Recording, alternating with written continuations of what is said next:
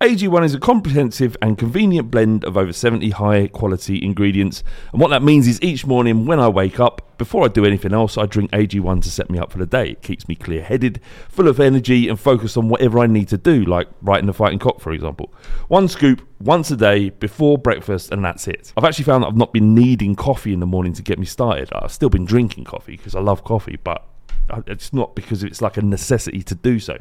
AG1 is made out of the highest quality ingredients subject to the strictest manufacturing standards. AG1 is NSF certified for sport, and this process involves exhaustive testing and verification that every serving of AG1 is exactly what you see on the label. If you want to take ownership of your health, try AG1 and get a free one year supply of vitamin D and five free AG1 travel packs with your first purchase. Go to drinkag1.com forward slash the fighting cock. That's drinkag1.com forward slash the fighting cock to get started and to help the podcast. Thank you very much. Have a great day and enjoy the show.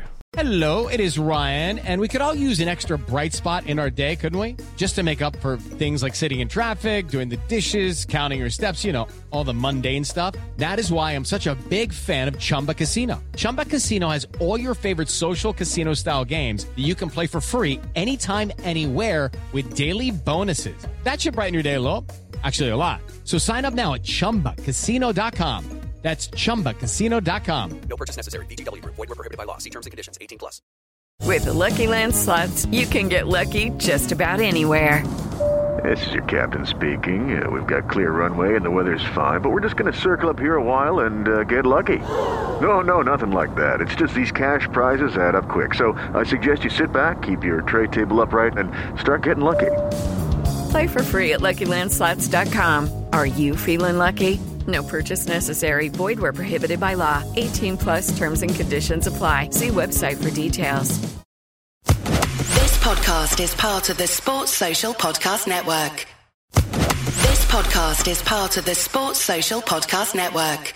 This podcast is part of the Sports Social Podcast Network. This podcast is part of the Sports Social Podcast Network. This podcast is part of the Sports Social Podcast Network. This podcast is part of the Sports Social Podcast Network. This podcast is part of the Sports Social Podcast Network. This podcast is part of the Sports Social Podcast Network. Geico asks, How would you love a chance to save some money on insurance? Of course you would. And when it comes to great rates on insurance, Geico can help. Like with insurance for your car, truck, motorcycle, boat, and RV. Even help with homeowners or renters coverage. Plus, add an easy to use mobile app, available 24 hour roadside assistance, and more, and Geico is an easy choice. Switch today and see all the ways you could save. It's easy. Simply go to geico.com or contact your local agent today. This podcast is part of the Sports Social Podcast Network. This podcast is part of the Sports Social Podcast Network. This podcast is part of the Sports Social Podcast Network. This podcast is part of the Sports Social Podcast Network. This podcast is part of the Sports Social Podcast Network. Hello, my name's Flav. Uh, we want to make it clear before you listen to this episode that, that it isn't about Tottenham. We have a Patreon account, which is a, a paywall where people can get extra content if they want to. Behind this paywall is a podcast we produce called No Holds Barred. Now, No Holds Barred gives us the opportunity to talk about stuff outside of our beloved football club. We're releasing this podcast with a man called Josh Connolly on the Fighting Cock feed because we believe it's essential listening. What you're about to hear is a story of a man of turbulent beginnings, where happenings in his life led him to the terraces and pavement of Swindon Town Football Club as one of their top boys in their firm. Full disclosure, at times this is a difficult listen. There are elements to Josh's story that are triggering and upsetting, as there are as many parts that are uplifting and life affirming. We truly hope you sit with us over the next 90 minutes to understand what made the mind of a man who is fully involved in the scene of football violence. To support the Fighting Cock and get access to the No Holds Barred podcast, amongst many other things, please consider becoming a patron. It's www.patreon.com forward slash the Fighting Cock.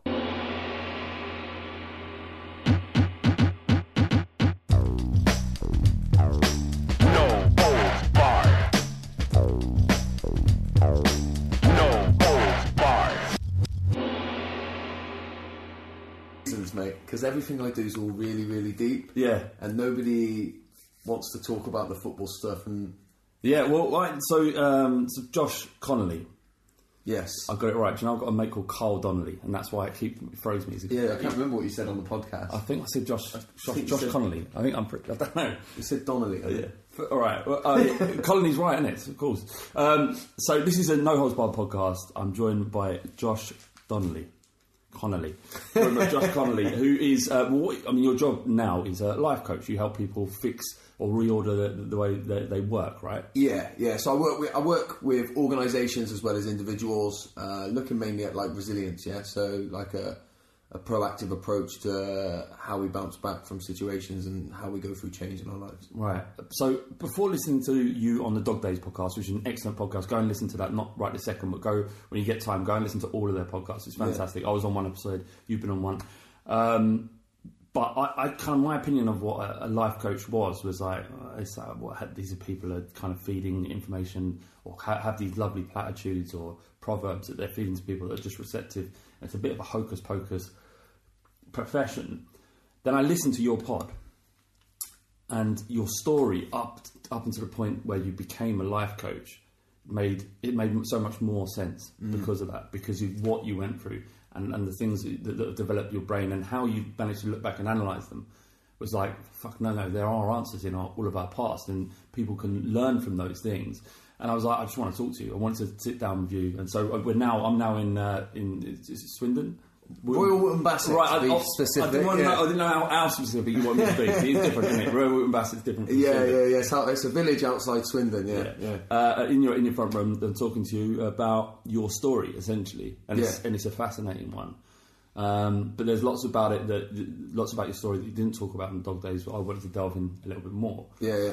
Um, look, without giving away too much, let's let's let's just start pretty much from the beginning. Yeah. Uh, where you, you come from a home that was dysfunctional to, to the extreme, I guess. Yeah, so my, my dad was an alcoholic. Uh, so the house that I lived in when when I was a child was quite scary, frightening. We spent most of the time upstairs. Uh, and as a young boy, it frightened me. Uh, and I've always been quite sensitive to that kind of stuff, right? But I didn't really know that. Um, and so I had to try and deal with it in certain ways, yeah. And I found ways to cope as a child. I found ways to cope with it, and a lot of that meant pushing down who I really was and showing up, showing up to the game and being something, yeah. Fronting things out, making sure that I was okay in situations that really I didn't understand, uh, and I, I had no idea how much it shaped me. And as I grew up and became a teenager and into a young man, I created narratives to protect myself from that, right? So I created this idea that I was tough, that other people had it worse than me, uh, that you've got to be all right, that you can't use your childhood as, a, as an excuse.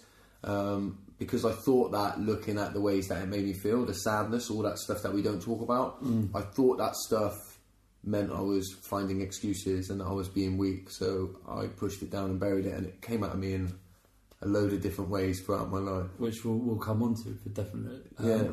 But what, um, just so people are aware, what, what was what was that situation when you were young in terms of what what was going on with your dad? And uh, Well, he was like he was very, very unpredictable. And the thing about when somebody drinks in the way that my dad drank, you never knew what dad you were going to get when he came home. Yeah, if he came home, and we spent most of our time as kids upstairs. So I lived with two brothers, my younger brother and my older brother. We were all very similar ages, and you know, I think a lot of parents think that they protect their children by having them upstairs while they drink too much or fight and argue downstairs. Yeah, um, but in some ways, the being upstairs, certainly for the type of person that I am, it made it worse. I was always hyper vigilant, hyper tuned in to what was going on downstairs, right? And it made me feel very out of control, right? And this is quite important because I, I as much as it frightened me, listening to it gave me a feeling of control, right? So when you look at the adult that I am today, I'm terrified of confrontation, but when you see confrontation that I am around, you will see me get drawn towards it. Um, and that is because, as terrified as I am of it, my way of dealing with it and gaining control is to get in and be involved so I know where everyone's at. yeah, I, I, that completely resonates. On a night out, if there's trouble around me, Yeah. then I'm very edgy and nervous. Like if a fight breaks out with in, in the other side of the pub, I'm really on edge and Yeah. desperate to protect my missus or whatever it might be. But when it's been involved in my group of mates with other people, that fear isn't. It's, it's a different kind of. I understand it. Like you, you it's, it's being scared of of conflict until it's confronted with you, and then it's a different switch. Yeah, yeah, and like literally, I was in London with my wife and my two youngest kids recently, within the last month or two, and there was a fight in the underground station, right? Mm. And because I'm a lot more aware of myself now, the fight happened, and it was like quick. You know, th- fights only last less than a minute normally, right? So this fight had happened, and then when it stopped, I said to my wife, like, could that like sends me into anxiety overdrive. Like I'm proper scared when that was happening. Mm. And my wife said you didn't look scared because you went straight over to get involved. Did you? Well, I didn't go over to get involved, but I I now recognise that as much as it scares me, I click into this. I need to know what's going on, so I need to know the main man who's fighting and the other main man who's fighting. I need to know where they are, and I click into this sense of control. And it means that I've always been drawn to that chaos, mm. right? I've been drawn to chaos. And actually, what makes me most anxious is when everything's okay. Yeah? Because if you imagine the boy that I was when I was upstairs, right? When there's fighting and arguing going on downstairs and I'm led at the top of the stairs, I'm picking it apart, right? I know where my mum is downstairs, I know where my dad is. I know how drunk my dad is by the sound of his breath. I know how drunk he is by the volume of the TV. I know how drunk he is by the way that they're talking to each other. But that gives me control. When it goes silent downstairs, now I'm panicking. Because I don't know what's going on. Is somebody dead, right? Is somebody, what's happened? Is my dad gone? Is my mum gone? So I'm uh, like in a heightened state of anxiety. When you look at the pattern of my life, you'll see somebody that who every time I sort my life out and get it on track, my body and my mind starts panicking. What's going on? Something's going to happen. When's it going to go off? When's it? When's my dad going to come back? Has he gone? That's what my body's doing. Yeah. So you'll see somebody who is drawn to chaos. I blow my life to bits when it gets good, because when it gets good, I feel really anxious and like something's about to happen. Yeah. And that's conditioning from when I was younger, right?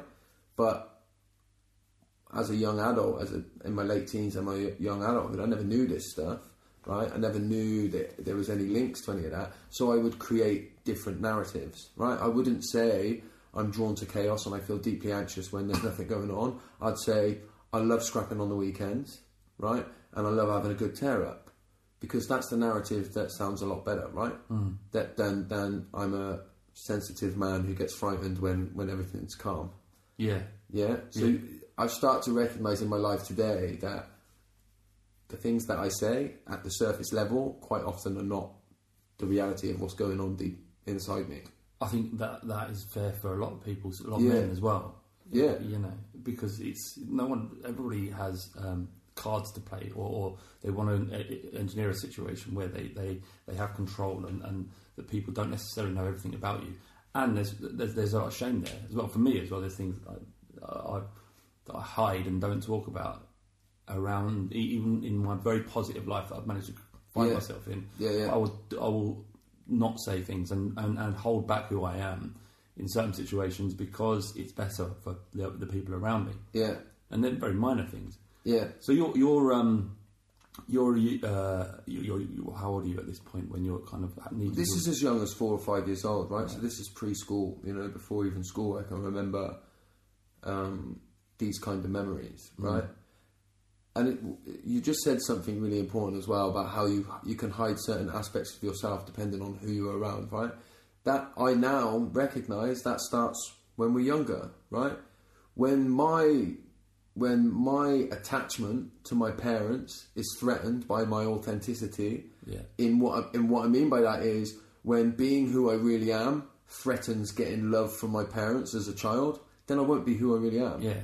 And if my mum is really, really struggling with my dad, and she needs me to be okay because she doesn't have space emotionally to be able to meet my emotions, I push my emotions down mm. and make sure I'm okay for my mum. And then I get conditioned to do that when as I grow up, right? Add on to that the fact that as a boy in our society, you're never ever sensitive. Ever. No. You're only ever too sensitive, right? That's just the way it is with boys. So as a boy, as I was growing up, I was had to hide my sensitive part of myself anyway because I didn't think I was supposed to be that as a boy. How do you hide your sensitive self? You stick your chest out, you put an angry face on, and you say you, you, your game, right? Hmm. That's how I hid it, right? But then I also had to be okay all the time for my mum because I wanted to make sure that I got the attachment from her when I was younger. Yeah, hmm. but when you what I now know is that when you bury these emotions and when you hide them, it's hugely problematic. Buried emotions come out of you sideways. Yeah, and when you look at men, I think when you look at men in general, we, we all have a tendency because of this sensitivity thing to really struggle with our emotions, right? And football, right? When pe- when you see a, a man crying because his team's just been relegated, mm. he's not crying because his team's just been relegated. He's crying because it's the only place in society where he feels like he's allowed to cry. He's crying about all the emotional arguments he's had with his wife over the last year that he hasn't been able to release the emotion from, right? Mm. And so we find unhealthy ways to release our emotions, right? And I'm still like it today. Look, I play football, right? And you'll see a different man when I play football. My my kind of anger and the stuff that I'm not very good at processing will come out of me when I'm playing What football sort of footballer are you? I'm a centre half chopper read style. Of I am, right? That's yeah. That's but that's what I am. That's like uh, it was always. I, it was always said when I was a teenager and as I moved into adult football that um, I could have been a decent footballer if I could keep my mouth shut. Right. But I couldn't. I had so much emotions in me that I had no idea how to process. There was no space in my house when I was a child for me to explore being angry. Right? My dad was allowed to be angry, but I wasn't allowed to be angry. It's no coincidence that I struggle with anger as a as a as a young adult. Do you right? feel like that now? Do you still struggle now? with anger? Yeah. Yeah, yeah, I do. I, I I- like I if I if I so I use the example of me and my wife. If my wife's angry with me, she'll let me know about it. Right? She'll she will like in a very healthy way. She'll show me she's pissed off. Mm. Right? She'll show me she's angry. She'll show me I've let her down. She'll show me all that. She might be angry for a couple of days and like she does her anger thing and then she you know comes back to normal. I push my anger down and try not to show it because I don't know how to express it. Yeah, I'm worried that uh, if I get angry with her, then it's me saying I don't love her as much as I should, and all this kind of Yeah, stuff. the yeah? control goes, doesn't it? The con- yeah, so that, so so I have like I have two levels. Still, still very much so today. I'm much better now, but it's still normally two levels. Mm. Either I don't kick off, or I kick off. Mm. There's nothing in between where I'm like, no, I'm just a little bit knocked off. Mm. Like I said, I'm getting much better at it today, but it comes out, and, and when I don't deal with it, if I get angry with my with my with my wife, yeah, it's I have outlets. Football is one of them, but Yeah. I also go to the gym and punch a punch bag. Yeah, but I have to find ways to re- to release and express my anger. Otherwise, it comes out. It's a very natural feeling, isn't it? Anger. It's, it's part of it. It makes every person, every person alive has that element to their character. Yeah, exactly. And, and, and anger in and of itself is not a bad thing. No. It's just what you do with your anger that, that can potentially be bad. Right? Yeah, and when you when when you have that formation, and when what I guess what you see with your dad when he was angry, when he was pissed, Yeah. the the, the what you learn in your formative years is is how you often, certainly in your teens and, and early twenties, is, is how you kind of end up expressing that anger at the same time. Yeah, exactly, because that's how I see him express anger. And so, uh, you know, when I got even girlfriends in my in my teenage years, when I started getting girlfriends, I, and, and I would shout at them, like shout in their face. And I would think, well, that's all right. I'm not beating you up or anything like that. Like I'd never lay a finger on a woman, but and I but I would use that to justify that I'm screaming in their face because I'm almost desensitized to that. Like Yeah. it doesn't feel unnatural for me to be shouting in a, in a woman's face. So you're, you're that there was sort of domestic violence between your mum and your Yeah. and your dad. Yeah, Um, and then obviously it gets, the, the drinking gets really bad. Yeah. And he passes away, doesn't he? Uh, what, he was around nine. Nine years old, yeah, when he when he died, yeah. and and it, it previous to or in between, you know, where he was listening and on on the, the landing and um, and in passing away was kind of you, you, your, your mum and dad split up and he moved Yeah. away into another. He went to, uh, He went to prison for a couple of years. Yeah, he was in prison for two or three years, and then he moved out and was living in a in a flat not far from where we lived, and he used to go and visit on the weekends. yeah. That's right. That's right. Um, what do you, do you, do you know why your dad used to would, would drink? Because you knew why you ended up drinking. Yeah, yeah. But do you know why your dad did?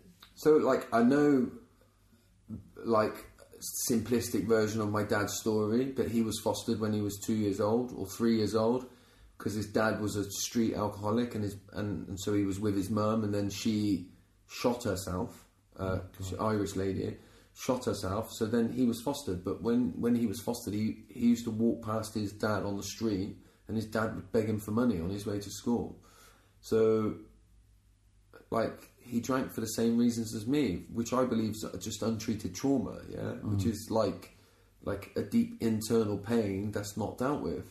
And when you don't deal with that internal pain, then like it gets infected. For me, it's the same, right? Like a an internal trauma is the same as an external trauma, right? If you get a bad physical trauma, if you don't treat it, it won't get better. But if you do treat it, it will get better. It might not ever fully heal, right? You might still bear the wounds or the scars of it, but as long as you treat it, then it doesn't become an issue.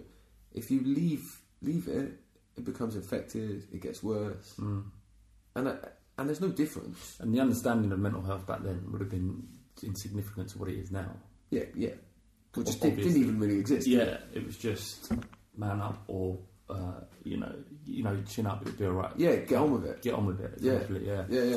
Um, so the, the kind of pattern there, there's a there, you can see that there's a pattern between your father and your, and your grandfather or, or his dad, Mm.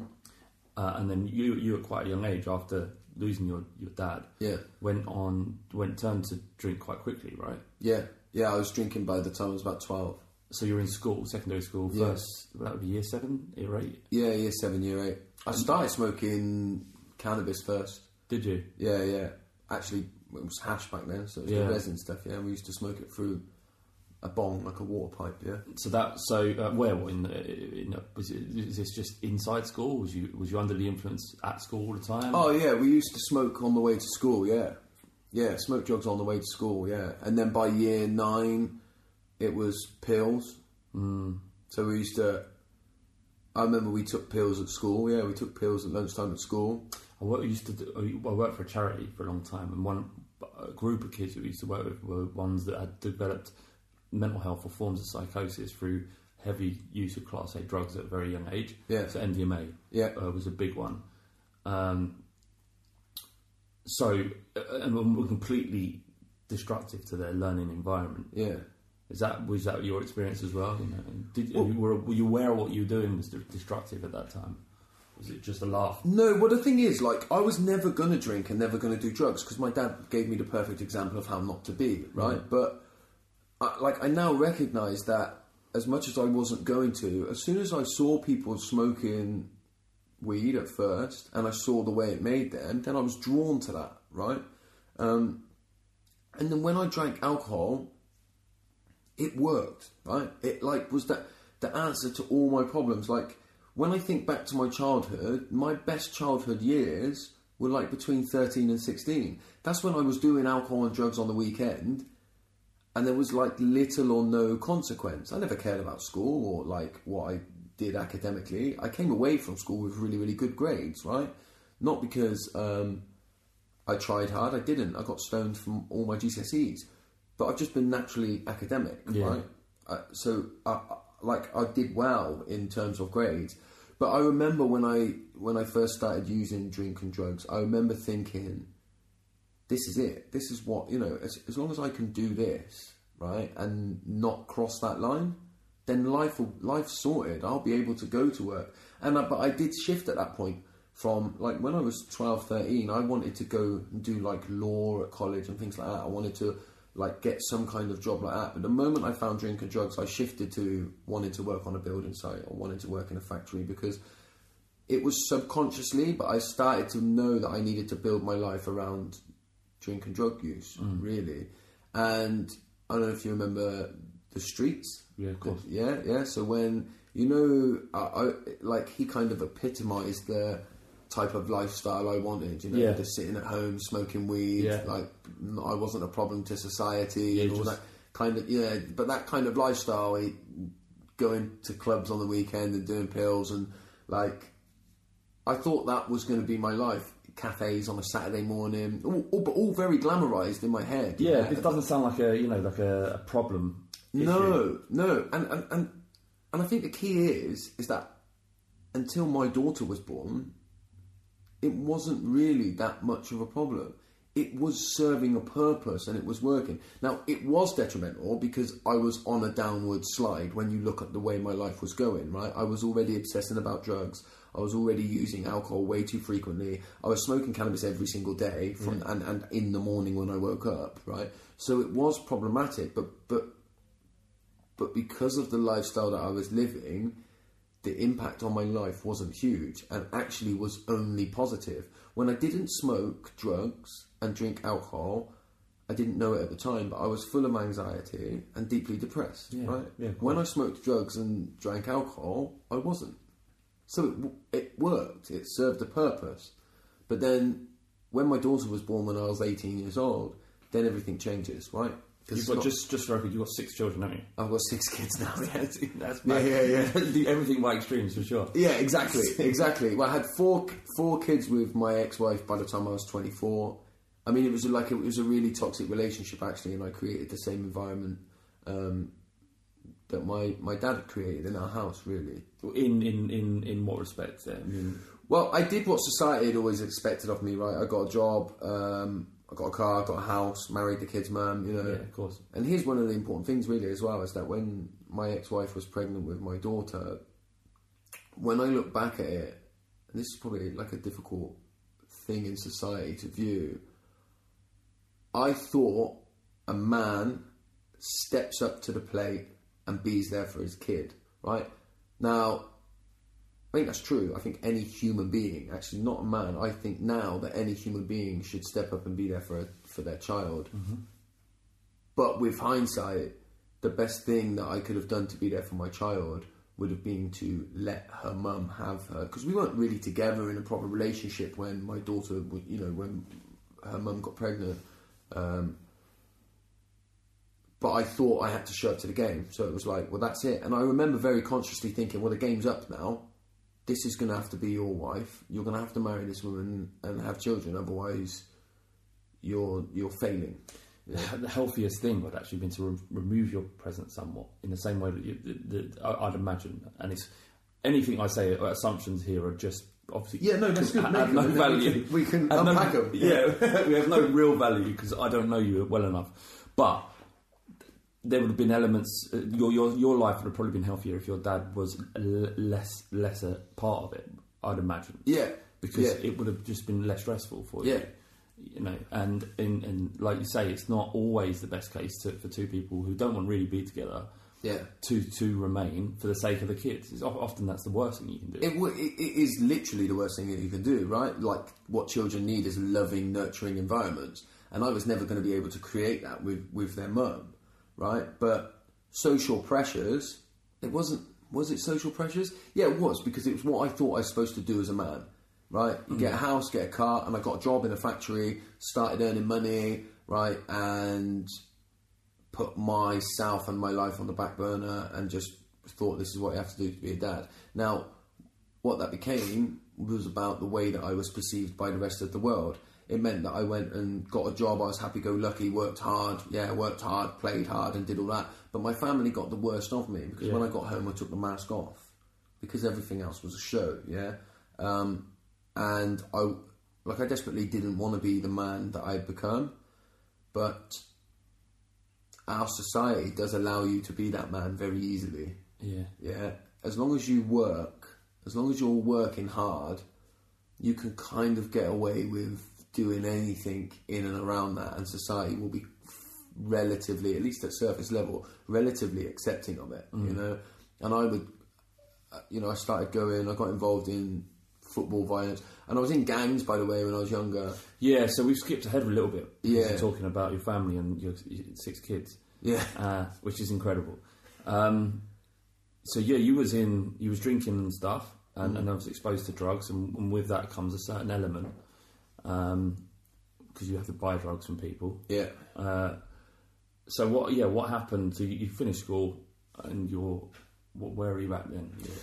Well, I got involved in gangs when I was like 13, 14 years old. What do you mean by gang? Like what? Because there's lots of ideas about what gang is. What, what yeah, yours so I look like? suppose when I say gangs, what I mean is is um, organised groups that sell drugs. Right, okay. So it wasn't like when I say I got involved in gangs, I didn't run around doing gang warfare. Yeah, yeah. I mean, there was guys from London that were coming to Swindon in a car, Mm. bringing me drugs, and I was selling them their drugs for How do them. you, how do you as a how old was you at that age? Thirteen. How, how does a thirteen year old make a connection like that? Do they just can't come and groom? Oh, of course, it's, it's criminal grooming. So, look, right, this is how I view it now, right? And when I go in, because I work with schools now, and I work with like um, social services in this area, trying to stop the, the the young lads that are on the brink of doing it. Yeah. For me, it starts with unmet needs. Yeah, I wasn't feeling uh, like I could receive any love at home. I was naughty at school, so I had no adult connection as a child. Right, I've always been very, very loyal. Uh, When I say always, at times it's been in my own dysfunctional way, so I won't come across as loyal. But I've always been at my heart very loyal to the people that I care about. Uh, and I've always had that need and want to be part of something and to be loved, right? And if you don't have that family environment at home, then you'll seek to get that. So when I'm hanging about down the park and an 18 year old starts, I mean, the first time they ever do it, they, they gave me an ounce of weed to sell. And when I came back with the money, they said, You keep that, you can have that, right? You're going to make way more than that. You pay us back in the future, right? But then all of a sudden, I'm in debt to them. So Yeah. I go out and spend this £200, but they're always like, every now and then they'd mention it, yeah? So I'm hooked, I'm in there already now. But I enjoyed, I would have killed for them. Yeah. I would have killed for them at that age because because they met that need that was Did they, previously did they show you kindness, or was it, a, a, is it was it a, just a respect thing? What, what did were they kind to you? Y- yeah, so like the like they would do like when I look back at it now, they would do very like just simple things that would. So I would knock about with like four or five of them, and and it was known that I knocked about with them and I was in with them, which was great because it gave me like that feeling of prestige. But like we'd be hanging about with one of them, and one of them would get a little bit like uh, like would kick off a little bit with me, and the other one would be like no, no, no, leave it, and then whisper in his ear, I don't want him to do you. I reckon he'll do you. But he's whispering it so I can hear it, yeah, because then I'd be like, he thinks I'm well hard, yeah, right? And then so you're prop like, I felt all that love. But then when, look, when I was 15, they kidnapped me, right? So I was coming home from the girlfriend that I was with at the time, and they got me in a car and said they were taking me to London, right? And I was selling weed for them at the time, and they got out of the car just before we got on the motorway and started dancing around the car, right? They had music blaring out. Of course, I'm thinking I'm going to run, right? I'm going to run. Sorry, these yeah, what? Right, so, so right, I was selling weed for them, so they used to ring me all the time. Yeah, Right? So yeah. they'd always be ringing me, where are you at? Right? They used to be like, where are you at, bruv? Where are you at? And I'd be like, yeah, yeah, I'm just here. I'm up. And they were like, they'd always be like, you got, you got the food, yeah? You got the food? Yeah. And I'd be like, yeah, yeah, it's cool. Don't worry, don't worry, don't worry. You're not snitching and all that, right? So they used to like keep tabs on me, yeah? Right, yeah, yeah. So Yeah. There's, there, there's kind of levels of psychology, and, and, and they're playing with you. Yeah, yeah. They're, they're, to control. control. Yeah, yeah. It's like real So one minute- coercive control. Yeah, which, uh, being the typical codependent person that I'd come in, that I needed like to be loved and be part of something. To be, I felt part of a structure. Yeah, Yeah. And so I was walking home from my girlfriend's this one this one time, and they rang me and was like, "Where are you?" And you always tell them, yeah, because. You, you think if I if I lie, they might be over there and can see me, right? So Yeah. you'd say, and they come and pick me up, and they was like, we're going to London, we're going to London, right? And I was going, I can't go to London, I've got school tomorrow, right? I'm everyone will wonder, yeah, everyone will wonder where I am. Da-da. They had this loud music on, and they were like talking under their breath to each other. And of course, I've got to act cool, and like it's not affecting me, but I'm petrified. Of course. right? So they got out of the car just before we got on the motorway, and they were dancing around the car. And of course, I'm thinking I'm going to get out and run, right? But I was so scared. I bottled it, right? I, I, I didn't run. And then they got back in the car. We got on the motorway, and they were just talking about London. You're going to meet the top dog, and they were like saying these names. You're going to meet these people. Can I ask why they were dancing around a car? I'll get to it. You'll Right, find out. right, right. You'll find out. Yeah, it, it all comes. It all comes true. So then we got to. They come off at Reading, and they got out and they danced around the car, right? And then I was thinking, if I run here, like at Reading, I'm, I've got nowhere to go, right? And then I just thought you're all in now, right? You're all in. So we got back in the car, but then they got back on the motorway to come back to Swindon. And then when we got back to Swindon, they, they got out of the car and danced around the car once more. And by then, I it was more like if I get up, I'm gonna I'm gonna piss myself. Right, I'm that scared.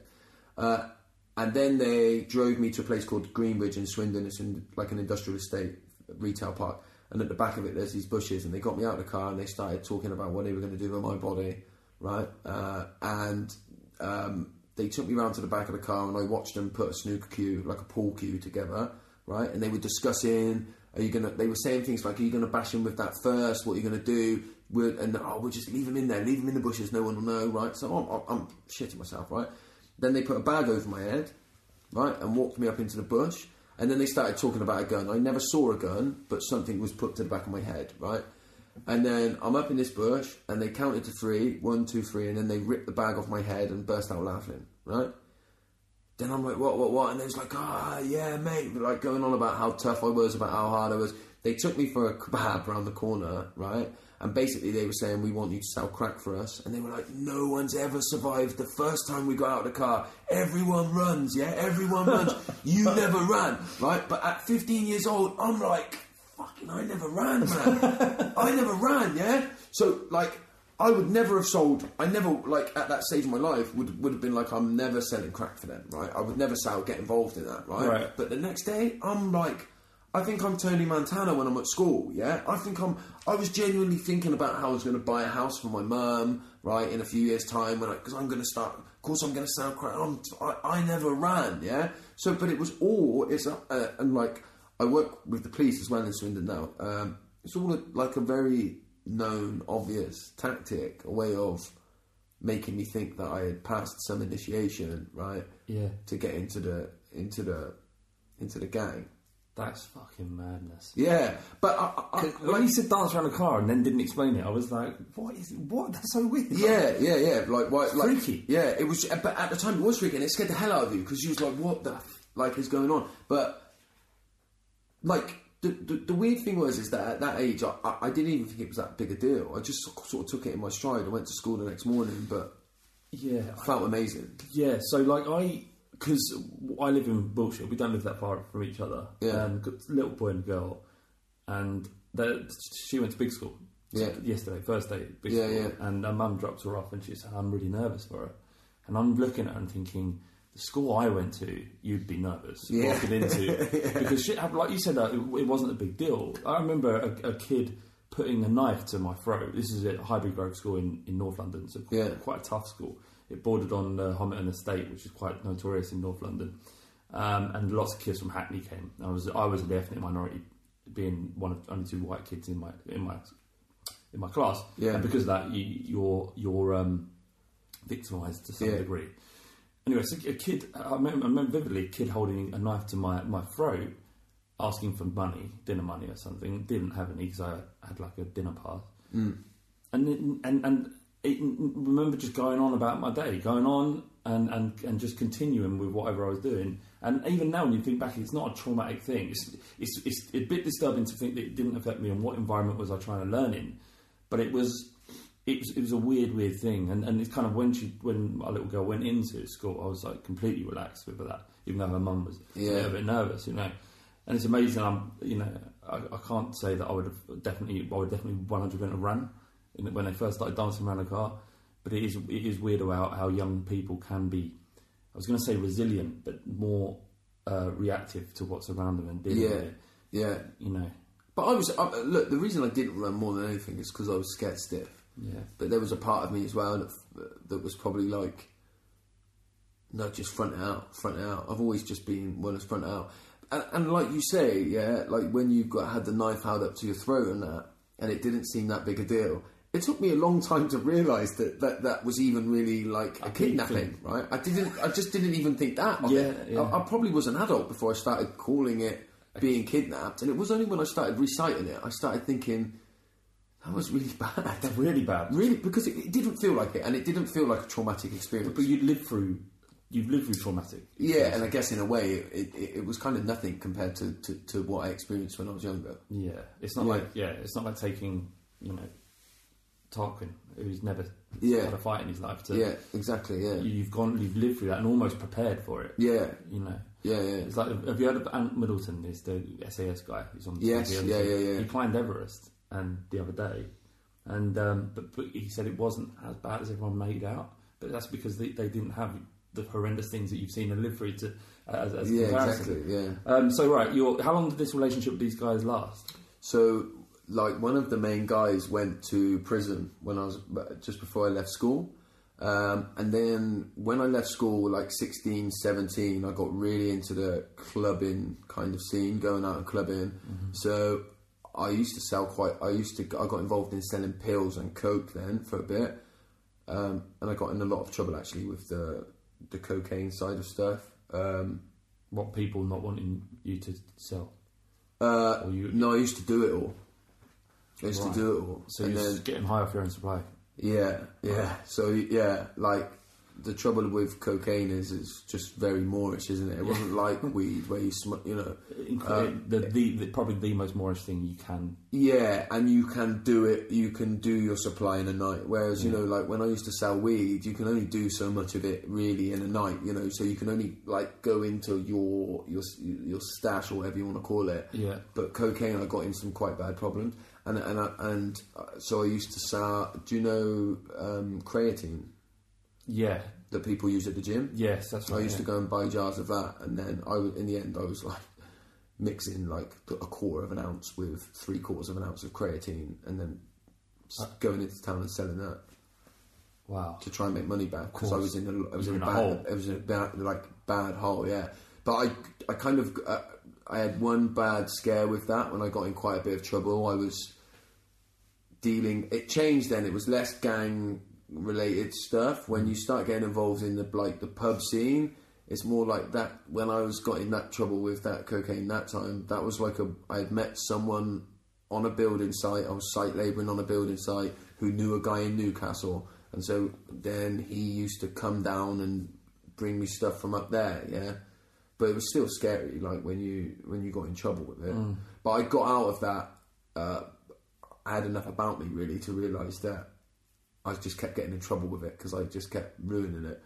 Um, and and then when the clubbing, when my daughter was born when I was eighteen, the, it went from being partying and then my that's when I got involved in football. That's Yeah, so you're a. Swindon Town fan. Yes, I'm a Swindon Town fan. Yeah, die hard Swindon Town fan. Yeah. So you did when did you start going football? So I've always been, ever since I can remember, I've always been a, a Swindon Town fan. So I had a season ticket. Um, they did a deal on a season ticket when we opened our new stand when I was about 13, and it was like really cheap. I don't remember what the price was, but I had a season ticket then, and then I used to go quite a lot, and then uh, I stopped when I was 15 and involved in all that other stuff. But then when I got to like 17, I started going. I used to go home and away every every week. Like football was my life then. Um, And then and Swindon obviously is uh, the vast majority, almost ninety nine percent of the people that listen to this will be Spurs fans because of the fighting cocks. yeah, yeah. Um, but uh, the the hooligan element at Tottenham is, uh, you know better than me probably, but it's supposed to be pretty significant. Yeah. But if unless you're really looking for it or end up in the wrong pub, you you you wouldn't be aware of it. Yeah, yeah, yeah. But Swindon Town, I'd imagine that it's a much more insular and, and, and a smaller fan base. It, it is it is more insular. It is more insular. Um, I guess my question is is is how, how did you end up? Was it easy? Was it unavoidable? Getting you know eventually ending up in the getting involved in the football violence. I don't think it was like it, it- like it wasn't unavoidable. It was it's very avoidable, but not when you're the type of person that I am that's drawn to the chaos. That's like um, I loved it. I loved it from the first time I went away with a load of football lads, and I met I met the football lads originally in the pub. Uh, from the first time I went on an away day, I knew that that was going to be my life. Um, and actually, when I talk about all the things that I used to do, um, you know, from the drinking, and I haven't drank for seven and over seven years now, from the drinking to the drug use to the gangster, all of that. When I look back on it, I look back on it on nothing with nothing but that was a bad time. I went through difficult stuff, and I'd never want to go back there again. The football side of it, the, the buzz element that came with what I did at football, is the one part of me that might probably never die. Although I still I see it now for what it is, Which right? is Which is bravado and a load of rubbish. Ninety percent of the time, ninety percent of the time, Um, actually, that's probably even a little bit harsh to say that it's bravado and rubbish.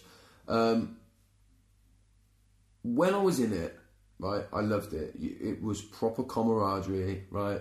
I can imagine it's what you you know. I met up with blokes who I would have I'd have died for them on the weekends, right? Because that is, a, that is a, another replacement for family, isn't it? Ah, without question. But but it's that's even it's even it's, it's a positive experience compared to what you had previously Yeah. with the gang. Yeah. You've actually got some lads who, who you- you're on. You, would th- th- there's friendships, genuine friendships. genuine friendships, genuine there for each other, and that's why I take away the statement when I said it was all bravado and a load of rubbish.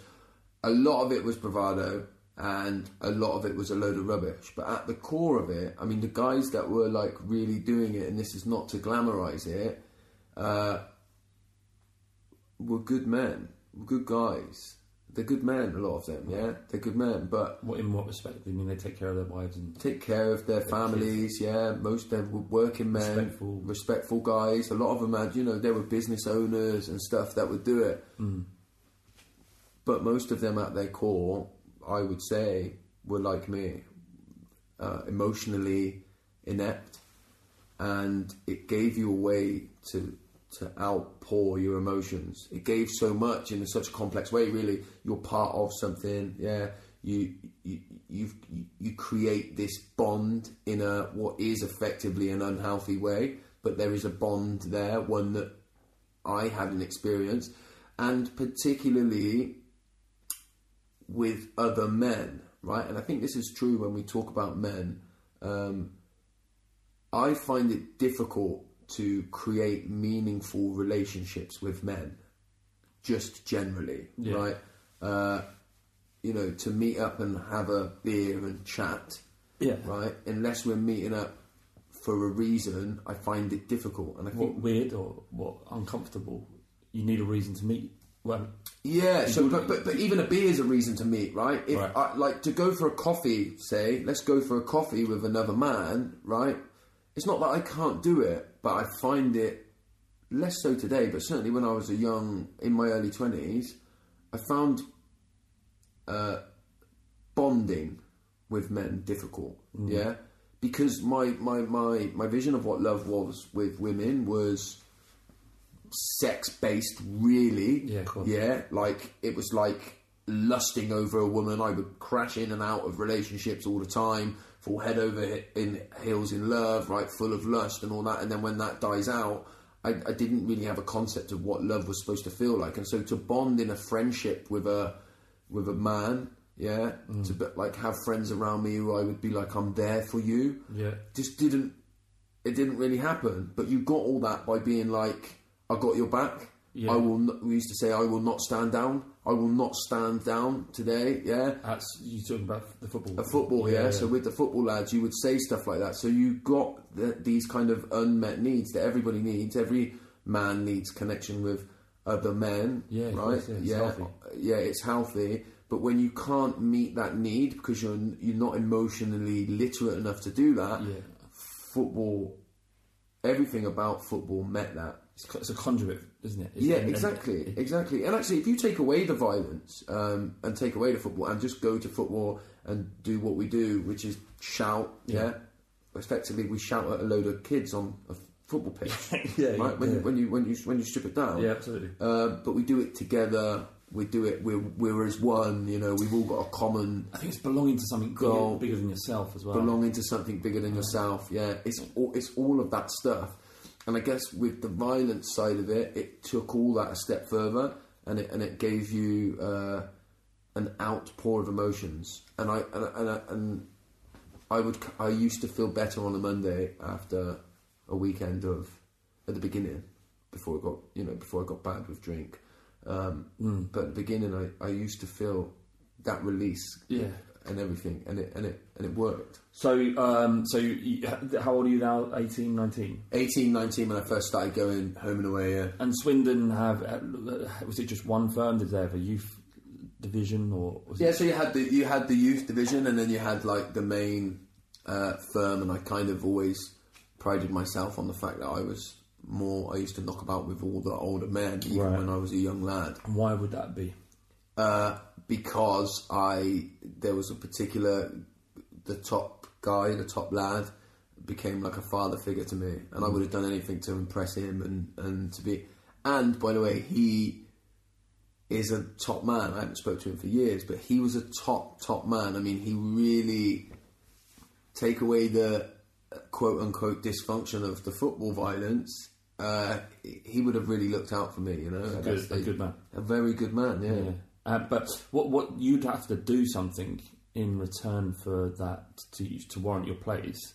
Um, like if I turned up and had a go, I don't think I would have risen to the top quite Yeah. quickly as you did. So what was it about that? Why? Why? How did you? Because I had no fear for my life, right? I was suicidal, homicidal, yeah. Like I didn't care about. I cared deeply about everything, but externally I was just drawn to that chaos. Yeah, when a fight happened, I was there. I had no fear. Well, it's contradictions because I was so full of fear in my life, but yeah, but you're, you're reacting to something. You don't have to think about it. So Yeah. if you don't fear in that moment, yeah, yeah. thought of it perhaps is different. and I'd always get I'd always get stuck in. Like I would I would always be at the front.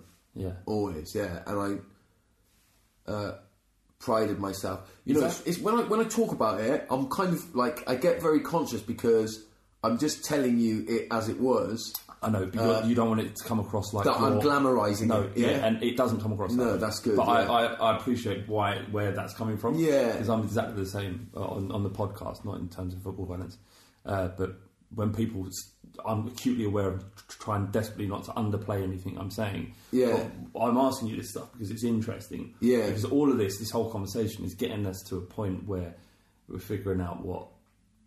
What makes a good life coach? That's, Yeah. that's, yeah, that's true. Yeah. Yeah. So this is really and there's going to be an out at the end, right? Yeah, so where I tell So you. this isn't yeah, just un- Yeah. unbridled difficulty and misery. there is an out at the end. Well, um, so yeah, yeah. So you're you're you're um, you're how long have we got? We got uh, it's ten past one. Yeah, yeah, we got loads of time. Okay. Yeah, yeah. Uh, so you're you're you're you're well respected at this stage. Um, you're fighting, and you're going away every weekend. Yeah. And do you sometimes not make the football? Do you get have you been nicked?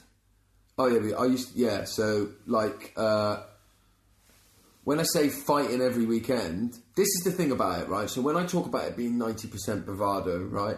You had your times where it did go off, but they were very very fleeting, right? The police are very very good, right? They're very on top of it. They've got it all sorted. It's very difficult to actually have a fight.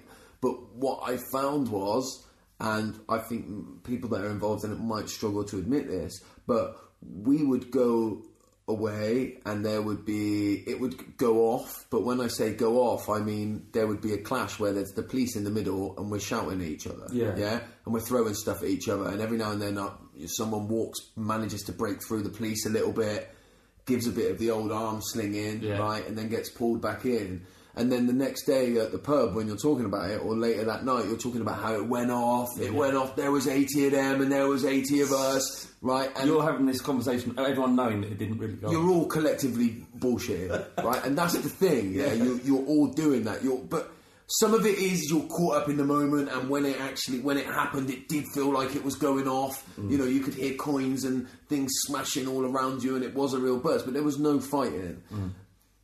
But there was times when there was fighting, and the like the worst one I remember was at the Pride of Paddington in um, in London by Paddington Station, Yeah. the small pub, yeah, and it was Millwall fans. We were coming home. I can't remember where we'd been. Another, it was a different game, but there was a load of Millwall fans in there, and that was a proper fight. And the pub got smashed up for a, a proper fight for about five minutes. So you, so your lot walked into this pub and Millwall were there as well. Yeah. and you, they knew you by just the way you were dressed and and, and Yeah, you always knew. Yeah, yeah, so you yeah. know who's who's Yeah. part of it. Yeah, yeah. Um, so that was that's like the worst trouble I can remember. But you would like Well, how did you come out of that scrap?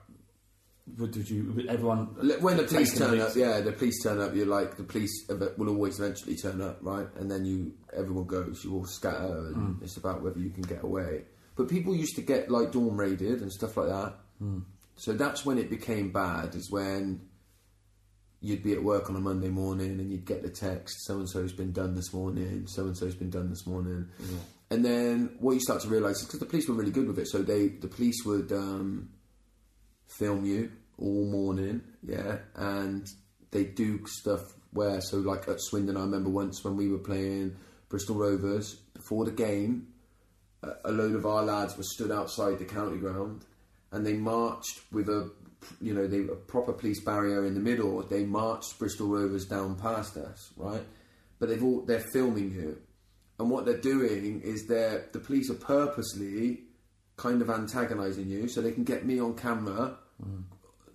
go in, me and you after outside, I'm going to do you, and all that shouting that stuff. Yeah. So that later on that night or later on that day, if I am caught fighting away from somewhere away from the ground and I'm caught in a fight, when it goes to court and I say it was just a fight, it was nothing to do with football, they go, well, hang on a minute, we've got you on film doing this. Yeah, it's premeditated. Yeah. So like they were very clever with it, but we used to do.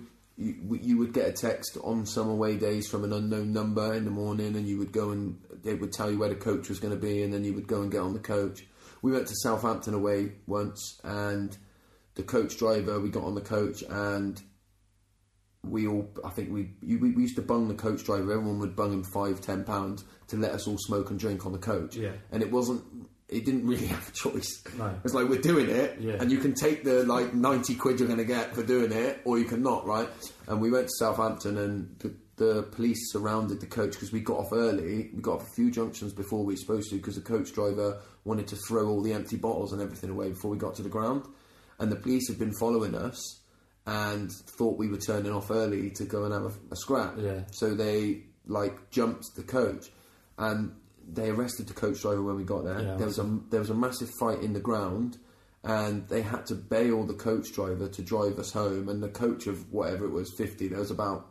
12 of us on it on the way home because everyone else had been like everyone else had been nabbed and My, that my dad uh, always tells me a story of when he was he went to Coventry away in the uh, it must have been the eighties, and the coaches are a big thing at, at Spurs as well. Yeah. and it's kind of part of our um, some traditions and folklore at Spurs about the Tottenham coaches. And my dad he got on this coach with his mate Bryn, and uh, it was packed, it was rammed. And literally, by the time it arrived, they got to Co- Coventry. It was like four of them that got off Yeah. to the state, Yeah, stadium. yeah. The rest had just got off for pre-arranged Yeah. tear-ups. Um, but you're you're um you're you're talking about this with like kind of fondness. It feels like a, a warm a warmth to it. Yeah. you, you're not on. Uh, you're still not an unhappy person at that time, are you?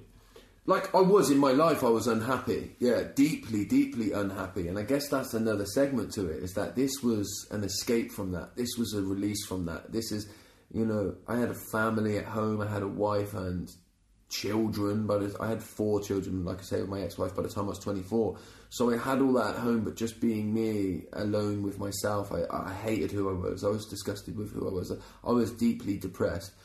But when I went to football, all of that went away. Yeah, football violence, all that stuff, that forces you into the moment. Yeah, it really does because you you do now, have to keep keep your wits about you. Yeah, um, you do get constant validation from from people, especially when it goes off and if you manage to do something silly, you know. Um, so I was deeply, deeply unhappy, but the football was a release. It was an escape. It was a solution to all of that. Yeah. So- and it worked. And that was coupled time. with lots of obviously drinking and, and drugs as well. Yeah, drinking and, and, and drug use, yeah. And uh, hospital, spent a lot of time in hospital. What in, in what respect? I know I, we, we're coming to a point. I, I think you know already because obviously you do because it happened to you uh, of, of a, the significant injury you sustained. But would you often have to end up in hospital after fighting and stuff?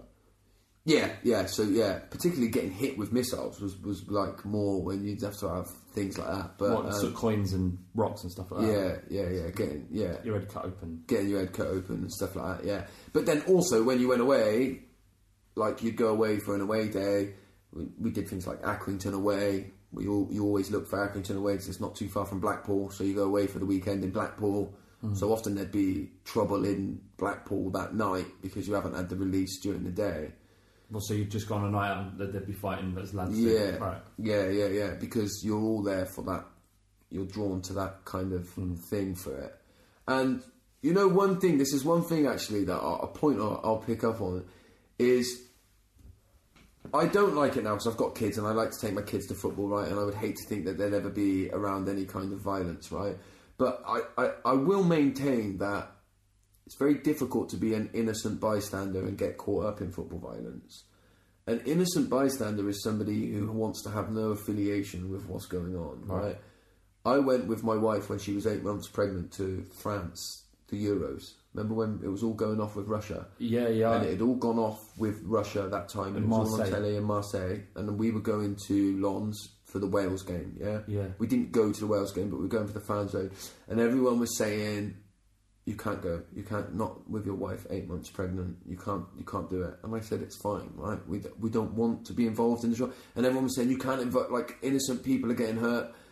And I think what happens is, when there's tension and it's on the brink and it looks like it's going off, it's very actually difficult to not get caught up and hyped up in that.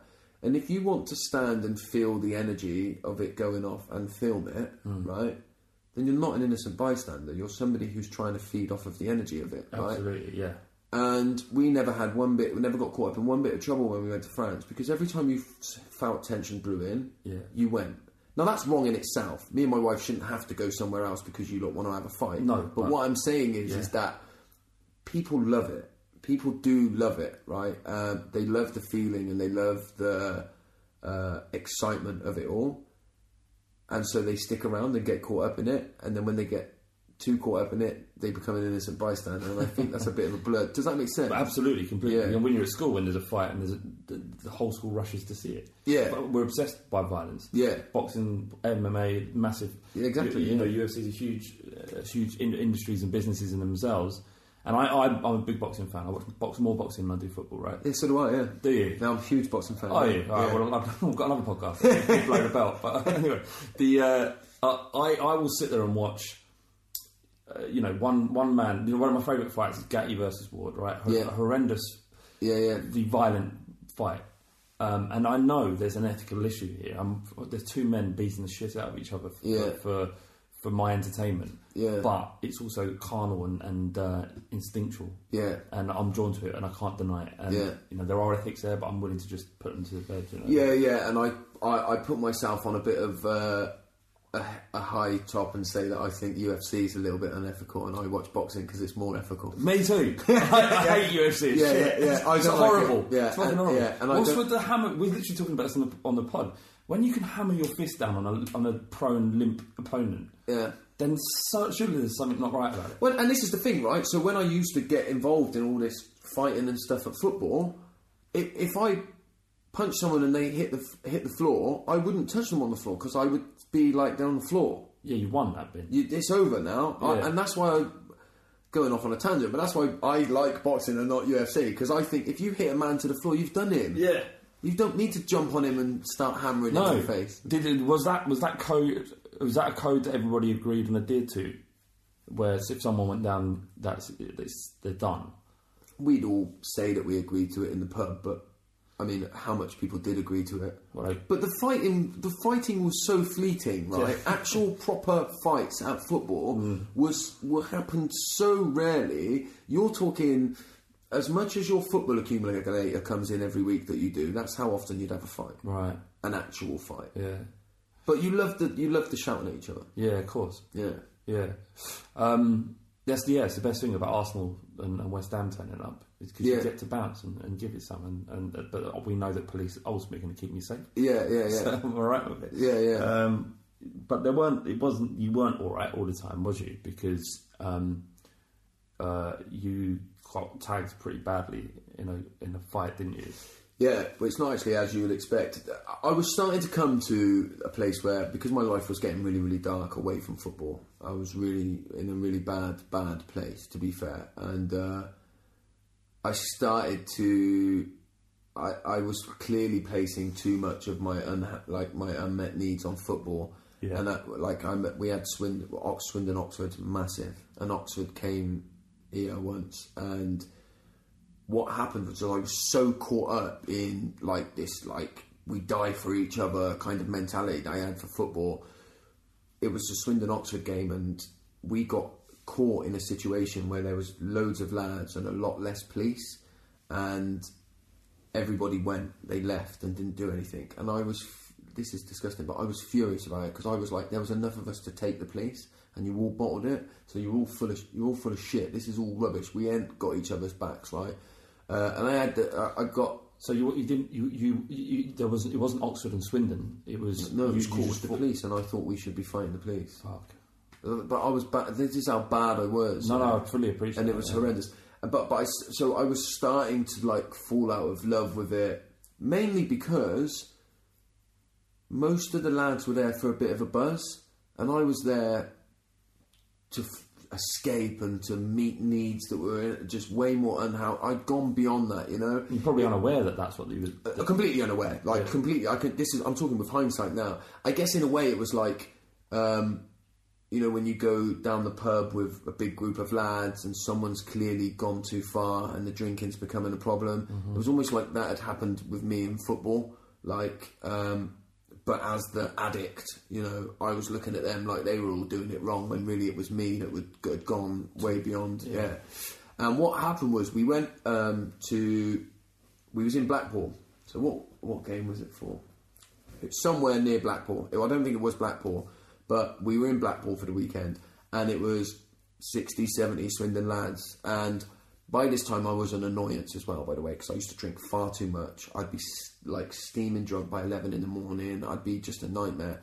And uh, we were in a pub, all having breakfast or lunch. It must have been lunch. And I was throwing food at everyone, and it became a little bit of a banter thing, like a food fight had happened. And then one of the Swindon lads threw um, some food at me, and I went up behind him. He'd just had fish and chips brought out, right? Of course, the fish when it brings out still spitting hot with Yeah. fat, and I went up behind him, grabbed his plate from behind him, and put it in his face. Oh fuck! Of course, it's hurt him. It didn't burn him, but it's hurt him because it's a hot piece of fish in his face, right? And he's not taken kindly to it, right? And I'm so drunk, I don't really know what's going on. And I said, if you're upset about it, let's go outside and have a fight, right? And he said, yeah, all right, let's go outside. I was still too drunk to realise what was going on and realise. So when we went out the front, I said, go on then, you lay your best shot on me. And I hung my face out and he punched me.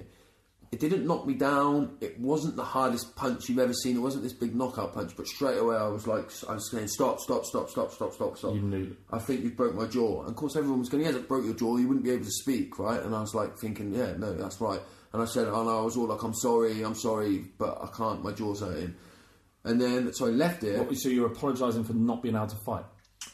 Yeah, and saying let's just leave it. Like my jaw, I can't fight. Yeah, my Yeah. like, right. And I, like I was a mess. Like I was a, I was a, I was a poor excuse of a man, really, by by that stage of it. And um, uh, we went back into the pub, and I bought a pint, and my mouth was really, really bleeding, right. And obviously, I was like a bit like embarrassed by what had just happened because I'd called a fight and basically been beaten. He was a younger lad than me as well, and I went into the toilet and I was like, there was no mirrors in the toilet, and I remember I was starting to feel like bad, not good. And Pookie, one of the lads, walked in and I said, "Can you have a look? Because I think my tuft's coming out." And I pushed what felt like my wobbly tuft forward with my with my tongue Yeah. and what had happened was my jaw had snapped in two places on the same side of my jaw. So what I thought was a wobbly tooth was a, a, my, a loose part of my jaw. But as well as that, it had dislocated on the opposite side as well when he punched me. So he was obviously like, mate, you need to go to hospital now, right? So I got a taxi to hospital, and it was the middle of the day, and I was thinking they're going to keep me there. So I got the taxi to stop and buy vodka on the way there because I thought I'm going to be here a while, right? That's the state of mind I was in. And I was, I when we used to go on away days, I would often take a lot of. It's not that I was selling cocaine, but I would take enough to be able to distribute to all the lads that were there, so that I could pay for my weekend with that. Right, that's how I did it. But I had a lot of it because it was Saturday morning, and I went in. They did the X-ray straight away, and they took me through really quickly. And they were like, "Look, we we, we need to do emergency surgery on your face, like now, um, but we can't do it at Blackpool. You need to go to Preston." So they gave me loads of morphine and put me in a room to wait for an ambulance. While I was in the room, after they gave me the morphine, I, I had this thought: if I take all this cocaine in my pocket, it'll kill me. And I went in the toilet and I took it all. I couldn't get it all up my nose. I was putting How much are you saying? Gram wise. Well, it would have been a lot. It would have been like in the region of like 10, 15 grams of coke, right? Yeah. Because it, I would have been taking it for the whole weekend. So lots, yeah. So a, a lot of coke, yeah. And I was pouring bags of it. I was emptying each bag into my hand and putting it in my mouth and then washing it down with water. And then I went and sat back on the bed and I was like, I reckon with the amount of morphine that they gave me, because they injected me with morphine, um, I thought that'd kill me. And then I got in the ambulance and I had a seizure in the ambulance. I think I had a seizure. I mean, I, I remember looking at the guy in the ambulance and I was like really violently shaking and he was radioing through saying, I think he's going into shock. And then I woke up the next morning in a hospital bed and they performed the surgery on me. So they they like what they did. They cut inside your lip and pulled all my skin away and put metal plates all on my jaw here. Uh, and then they came in and they said, "Look, we want to keep you in for a few days. We're a little bit concerned about a few things." And I was like, "I'm not staying here. No way!" Like when they get out, and I didn't even listen to what they were saying. I was just thinking, when they get out, I'm going. So when they got out of the room, I rang the lads I came up with on a minibus to And your face Blackpool. I suppose, it completely fucked. I imagine it's like. Well, you'd be surprised. It didn't look. I mean, it just looked like I had a little bit of an ulcer, right? Because it was just swelling, right? And it was because they cut like a very easy to cut, like a neat line in here, and then they, I think they glue it back together, right? Um, so as soon as they got out, I rang the lads, and I remember they answered, the phone answered, and it was on loudspeaker, and it was just like Ray, and I was like, lads, can you come and pick me up now? I'm at the hospital in Preston, and they were like, we're at Birdlip, mate. Birdlip's a hill near Swindon. And I was like, no, you're not. Come and pick me up. I've got no money. I've got nothing, right? Come So and they pick me just- up. they've just. They'd just gone and left me. They left me there. These blokes who I thought I'd die for, right? They're gone. They left me. And they were all laughing at me, and of course they were all drunk. That's like the way it was. And I just remember then I was like, that was the last time I properly went to a football football do because I had to leave there. I had to um, get somebody to put money into my account so that I could get a train from from Preston back to Swindon to get home. And I remember being on this train. I bought eight cans of Strongbow, and I found a straw because I couldn't open my mouth to drink, and I had to drink this Strongbow for a straw going home. And I, that was about six months before I stopped drinking, uh, and it was the last time I ever it was one of the best things that happened to me, really, because it made me realise that um, these friendships that I thought were friendships were not real, you know. Yeah. Um, and it was the beginning, I guess, in some ways, of change for my life. Yeah. So you just, I'm conscious of us having to round up and, and get to the. Yeah, to how long have we been going? We've been going about an hour and fifteen. Right, right, right, right. Right, so so you're yeah, so but it is fascinating for me, uh, and I've I've kind of heard this, but these, these tiny little caveats even fill in more for me. So Yeah. it's fascinating. Um, uh, so you- you're you're at this time have six children? No, sorry, no, you've still got four. Four children at that time, yeah. yeah. But you're you're pretty pretty, pretty low. Yeah, Uh, yeah, you're, yeah. You're so you, you got sober because um, you stopped drinking, didn't you? Yeah. Um, did the twelve steps. Yeah. Uh, went to AA. Yeah. And somehow, which is a, a miracle in itself, you think how many people that, can't escape the clutches, especially having the, the, the upbringing that you had, Yeah. um, and those kind of learnt behaviours that you developed, um, that you managed to get sober. Yeah. But when you're sober, things aren't how you'd expect them to be. It didn't No. fix or cure all. It Did it? didn't fix it. No, it didn't, it didn't. In fact, it didn't fix anything. It just took away the only solution I'd ever had. Yeah, and then basically what happened, to put it very like simply, I went back to being the nine-year-old boy that had just lost his dad, and all of the emotions and feelings and everything that I'd ever suppressed and and pushed down with drink and drugs and everything else I used just came back on me, and I started suffering like. I've al- I now know that I've always suffered with anxiety, right? But I used to just call it thirst, and or I used to call it I need a spliff, right? Yeah. Whereas now I didn't have any of that, so I was having panic attacks and stuff like that, and uh, I reached the stage where I proper wanted to take my own life then, and I was going to do it based on the fact that it felt very selfless. It felt like the right thing to do for my kids. Uh, I felt like I could draw a line in the sand for them, and I made a decision to do it. Thankfully, I went to see them for one last weekend because I knew I was going to die. Everything just became irrelevant, and I was present with my kids for the first time ever. Um, and I realised that what was killing me was coming from within, and then that's when everything changed after that weekend. That's when I started to look at myself.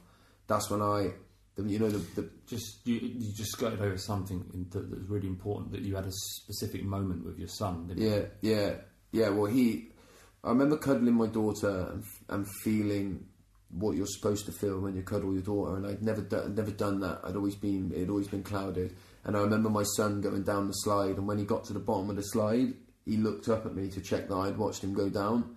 Cool, makes me tear up, and I, and like that was when I realised he needs me. He doesn't, despite everything, he doesn't not want me there. He wants me. He wants me here for who I am. Did you feel like you'd been a good dad up to that point? No, no, I knew I wasn't a good dad. I knew I wanted to be a good dad more than anything, but I was incapable of doing it. That's the truth. Mm.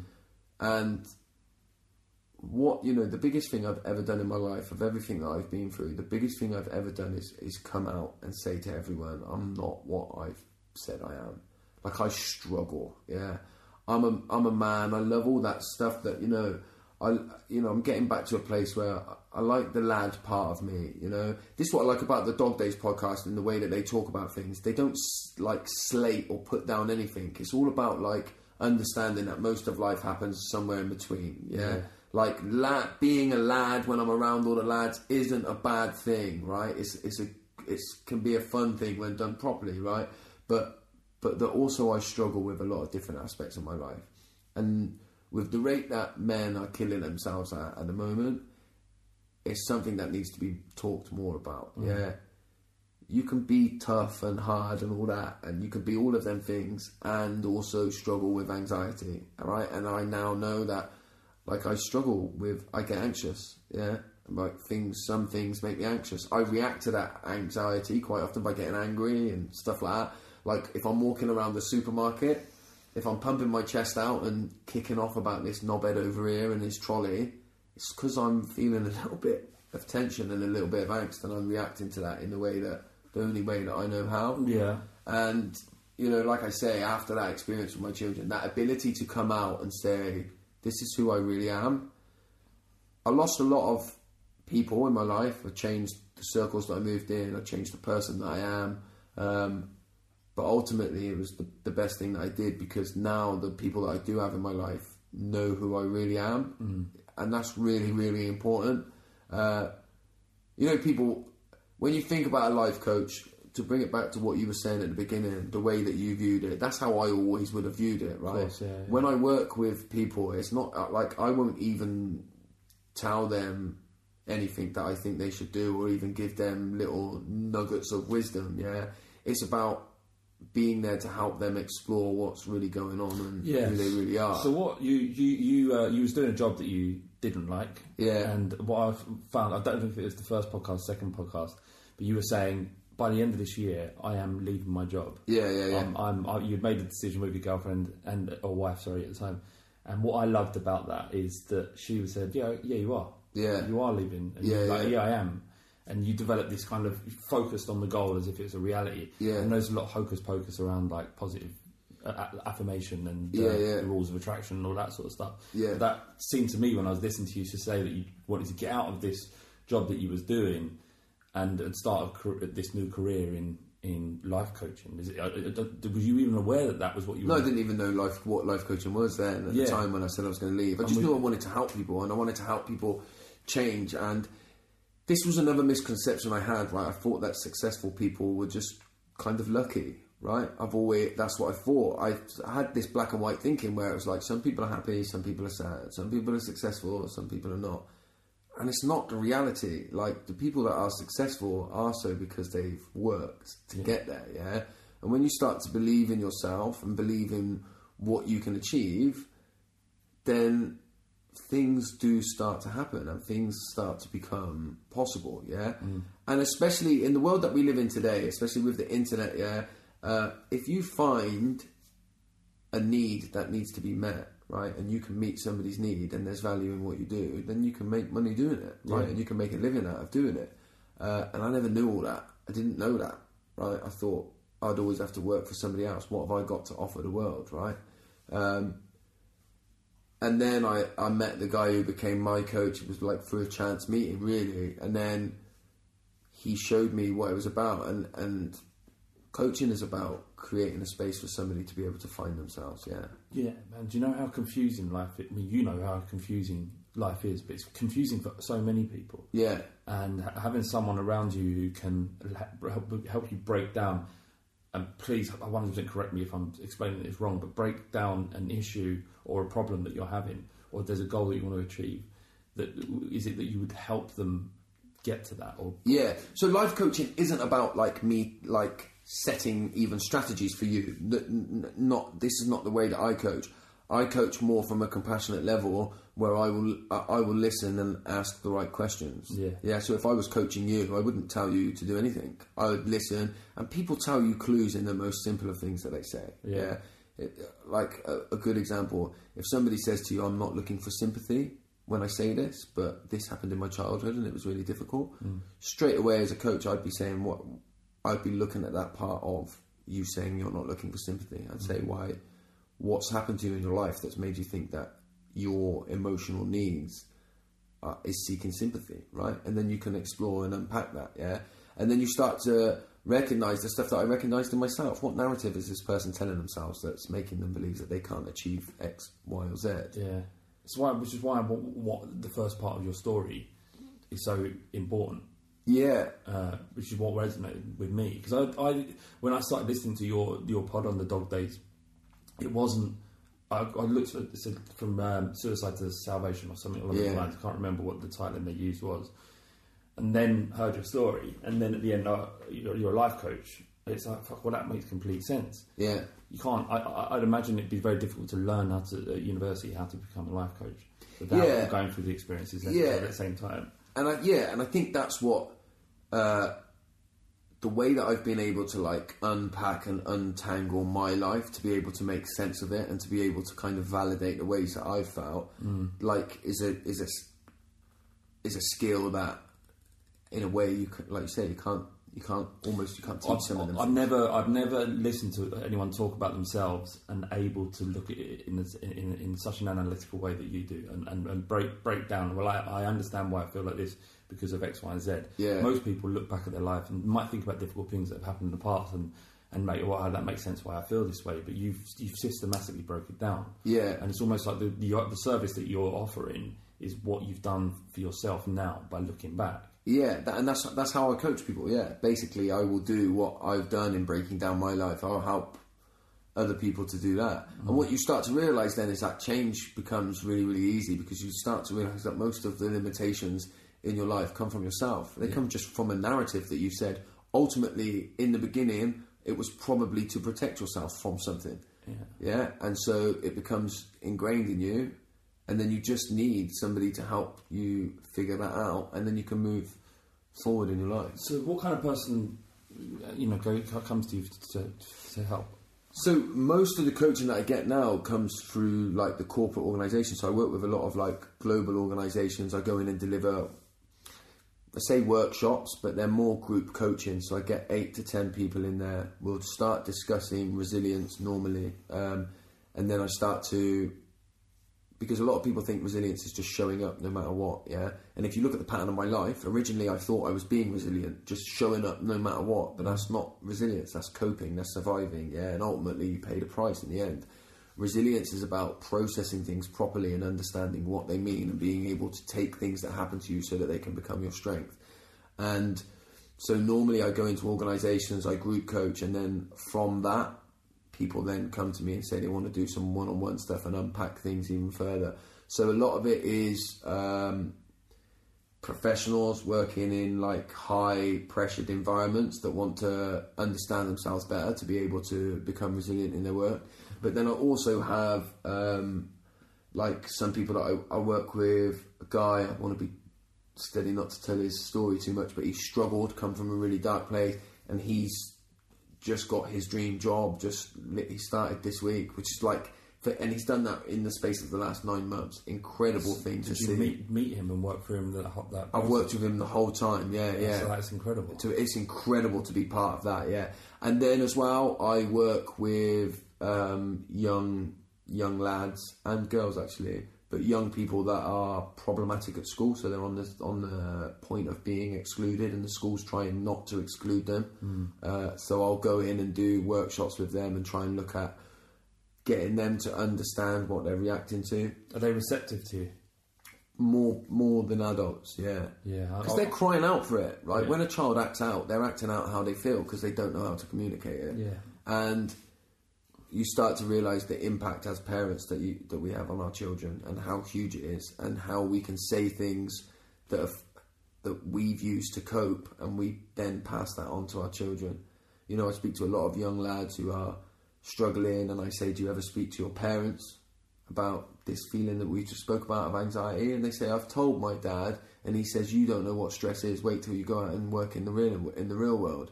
Now that's something that we could all throw out there easily because it's something we say to protect ourselves. My stress ain't that bad. There's people who've got it worse. That's Yeah, what I, say. I do that all the time. Yeah, yeah. But this young boy has been has, has been taught that his emotions and his stresses have no value. yeah, So of course he's reacting in a silly way when he's at school because he doesn't know how to deal with them. Mm. So you don't need uh, an alcoholic parent uh, to to to have a, a deep impact. Mm. You look at the world today and how busy we are all the time.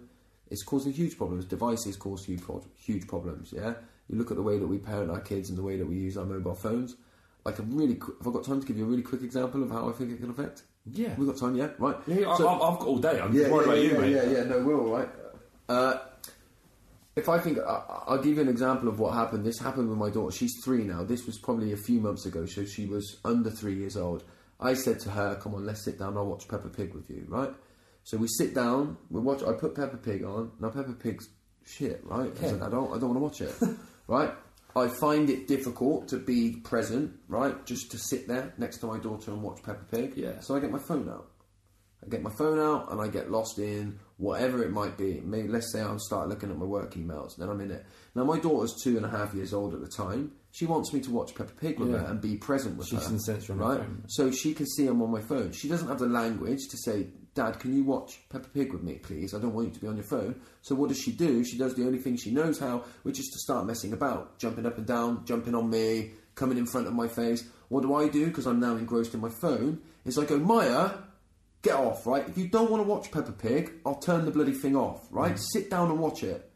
And in that very instant, which we can all do really easily if we're not mindful, what have I told my daughter? Well, firstly, I've told her she's not as important as my mobile phone. So she's not as significant as a small device in my hand. I've told her that, right? I've, I've told her that straight away. And the second thing I've told her is don't you dare bring your feelings to the table with me, because if you do, I'll take away what you're seeking, which is attachment to me and watching Peppa Pig Yeah. And I did that once and had a realization that I need to get off my phone, right? There's loads of people that are doing that every day. And by the way, I've had that realization and I've still sat there and done it.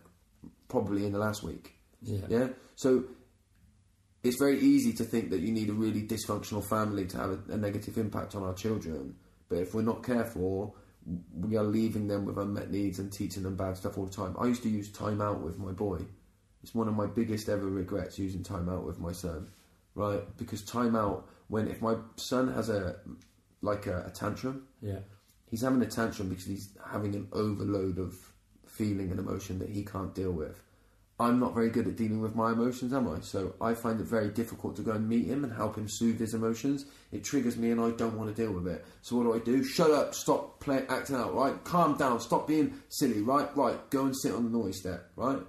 What do I do when I sit him on the naughty step? The naughty step works, right? Because it tells him in, I've threatened him with the very thing that he's craving, which is attachment to me.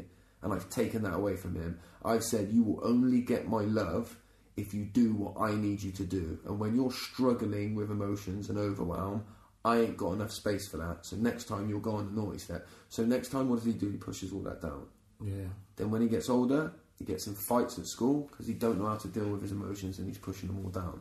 Right? So the way that we parent, the way that we interact, any problem that we have as adults in, in the present is a coping mechanism that we've learned. My depression when I was 19, 20 years old, right, started off as me depressing my emotions. My emotions were too difficult, they were too painful for me to experience, so I pushed them down. They started to come out of me as an adult in forms of depression, right?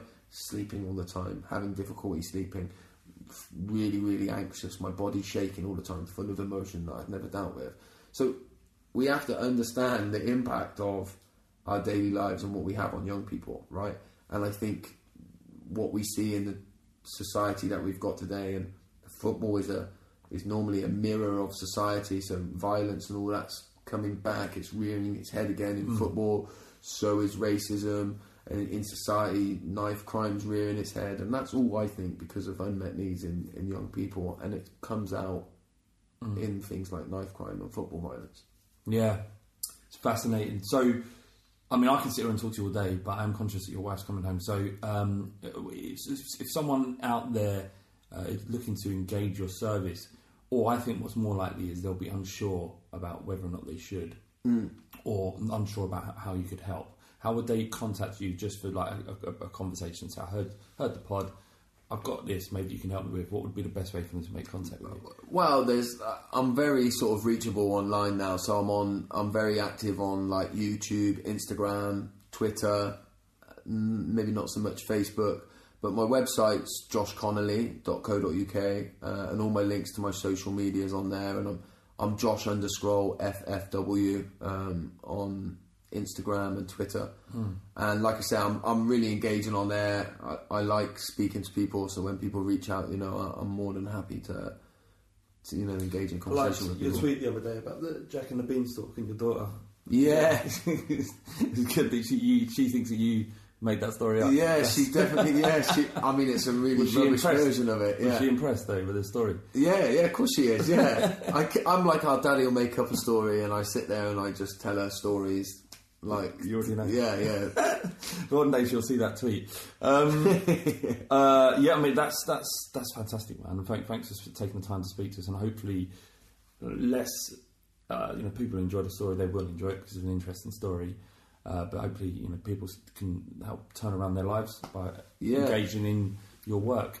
Yeah. Um, just one one final question. Uh, what what do, are you still you close with your mum and, and Yeah, I'm really close with my mum. Yeah, yeah. So uh, see my mum all the time, um, and close with my stepdad, and close with my family. So, you know, none of what I talk about with my childhood has anything to do with blame. It's just about understanding. My mum was caught up in it all herself. You know, Yeah. she was in something that she never understood. Um, so she struggled in her own way from it, right? So, um, you can look back at your childhood without any blame, without any resentment, with with compassion, and just understand the impact it had on you.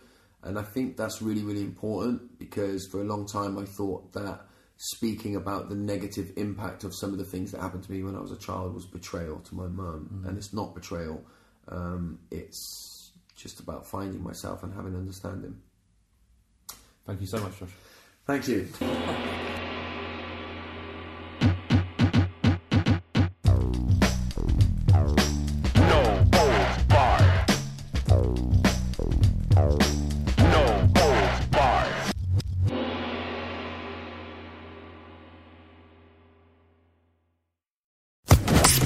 Social Podcast Network. Sports Social Podcast Network. Sports Social Podcast Network. Sports Social Podcast Network. Sports Social Podcast Network. Sports Social Podcast Network. Sports Social Podcast Network. Sports Social Podcast Network. Sports Social Podcast Network. Sports Social Podcast Network. Sports Social Podcast Network. Sports Social Podcast Network. Sports Social Podcast Network. Sports Social Podcast Network. When you need mealtime inspiration, it's worth shopping Kroger, where you'll find over 30,000 mouthwatering choices that excite your inner foodie. And no matter what tasty choice you make, you'll enjoy our everyday low prices, plus extra ways to save, like digital coupons worth over $600 each week. You can also save up to $1 off per gallon at the pump with fuel points. More savings and more inspiring flavors make shopping Kroger worth it every time. Kroger, fresh for everyone. Fuel restrictions apply.